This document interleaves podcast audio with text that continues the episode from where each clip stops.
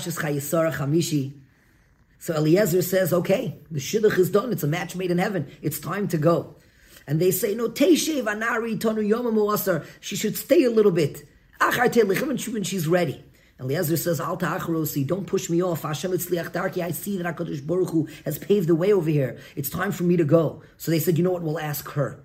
They called to Rivka and they asked her, Will you go with this man? And she immediately said, Elich. Rivka was only too happy to leave the home of such rishus, to go to the home of Avram Avinu, to go to that, to marry into that family. They give her a bracha. You should be in the tens and tens of thousands, and you should overcome all of your enemies. And Rivka rides with them back. And the pasuk says, "V'yitzchak bo mi bo be'er Yitzchak was coming back from be'er lechayroi. Some of the Mefarshim and Rishonim point out that be'er lechayroi was a place where Hagar's tefillos were answered. So Yitzchak went to daven there as well. But Rashi says that he was coming. Why was he coming from be'er lechayroi? Yitzchak was actually coming to bring Hagar back for Avram, which is to marry. Avram Avinu marries Hagar at the end of the parsha parsha, which is an incredible concept. Yitzchok is waiting for his own shidduch. What does he do? He goes to find the shidduch for his father. Some people, when they're they're nervous, they're overwhelmed, and to be able to think about somebody else, and especially somebody else who needs the same thing as you. Yitzchok Avinu went to help his father Avram. Yitzchok went out to daven in the field. Rashi says lasuach means a lashon of tefillah as it was getting dark, he was davening mincha. Yitzchak was the one who was koveya mincha. Rivka sees him for the first time and he's davening.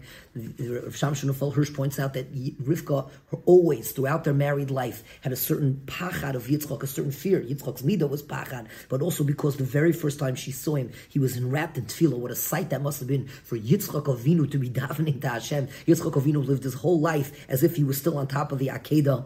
But after he finally finishes davening, he turns to the Eved, he turns to Eliezer, and he says, Who is this? And and the Eved says this is the one that Hakadosh Baruch Hu has brought, and Yitzchak covers her with a veil, and the shidduch ends the pasuk. The shidduch is, is, is, created, and the pasuk says that Yitzchak brought her into the tent of Sarah. And as Rashi tells us, there were three things that were omnipresent in the tent of Sarah that now returned. The Anan, which was on top, the Shechina, which rested there, the candles burned throughout the week, and the challah remained fresh. So Rivka Imenu had now taken the place of Sarah Imenu, and the Pasuk concludes the Aliyah of Ayinochim Yitzchak Achar Imo. Yitzchak was comforted after the loss of his mother because his wife had filled her shoes, so to speak.